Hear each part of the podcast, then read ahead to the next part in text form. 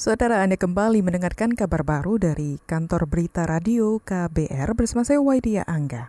Presiden Joko Widodo memerintahkan Menteri Koordinator Bidang Perekonomian Erlangga Hartanto kembali menurunkan bunga kredit usaha rakyat atau KUR yang saat ini di angka 7%.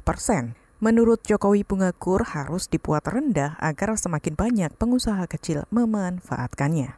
Subsidi bunga bagi UKM. Ini sekarang bunganya sudah berapa, Bu? Terakhir 7% mau diturunin ke 6%. Tapi menurut saya ini jumlahnya juga masih kurang. Oleh sebab itu saya sudah minta nanti tahun depan ini bisa ditingkatkan lagi 2 kali lipat. Tetapi juga kita harus tembakkan program ini kepada usaha-usaha produksi. Presiden Jokowi menambahkan pemerintah menargetkan subsidi senilai 11 triliun rupiah lebih untuk penyaluran KUR sebesar 140 triliun rupiah di 2019.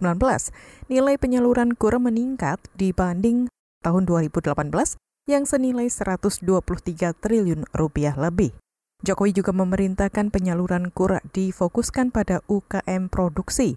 Itu karena saat ini penyaluran masih didominasi usaha perdagangan. Selain itu, Jokowi juga memerintahkan Kementerian Lembaga dan Perusahaan BUMN membuat program pemberdayaan UMKM terpadu. Kepolisian mengklaim tidak ada pengamanan khusus menjelang peringatan deklarasi berdirinya Organisasi Papua Merdeka atau OPM 1 Desember 2019 mendatang. Juru bicara Mabes Polri Muhammad Iqbal menyebut kepolisian hanya akan berdialog dengan tokoh-tokoh di Papua. Polisi juga berjanji akan menjaga keamanan di Papua 1 Desember mendatang. Yang jelas kita akan melakukan upaya-upaya kepolisian terbatas, ya. Atas itu kita melakukan dialog, gitu kan? Terus mengajak tokoh agama, tokoh masyarakat setempat untuk menciptakan kondisi yang tetap kondusif. Juru bicara Mabes Polri Muhammad Iqbal mengklaim kepolisian tidak akan melakukan pengamanan yang berlebihan. Polri berharap tidak ada kerusuhan atau pelanggaran hukum pada peringatan berdirinya OPM 1 Desember mendatang.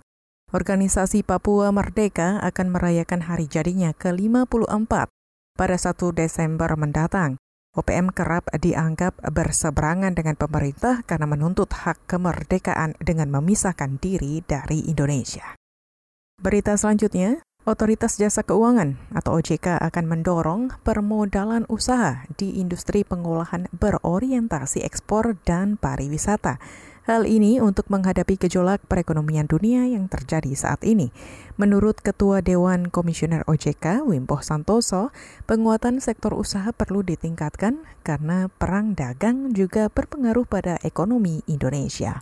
Ya, kita akan mendorong proyek-proyek prioritas pemerintah seperti pariwisata, terus pengolahan, industri pengolahan, ya, yang tentunya kualitas ekspor. Dari segi pembiayaan, ya, maksudnya? Pembiayaan, ya, kita ciptakan skema pembiayaan yang dibutuhkan oleh berbagai kalangan sektor usaha. Ketua Dewan Komisioner OJK, Wimboh Santoso, menambahkan, OJK masih mengencarkan beberapa kebijakan di bidang perbankan dan likuiditas untuk membantu menstabilkan perekonomian saat ini. OJK juga tengah membuat beberapa program baru untuk menyuburkan pertumbuhan ekonomi dari sektor lainnya. Hal itu termasuk mendorong pertumbuhan perbankan syariah yang berpotensi mendorong pertumbuhan ekonomi Indonesia ke depannya. Demikian kabar baru dari KBR, saya Widya Angga.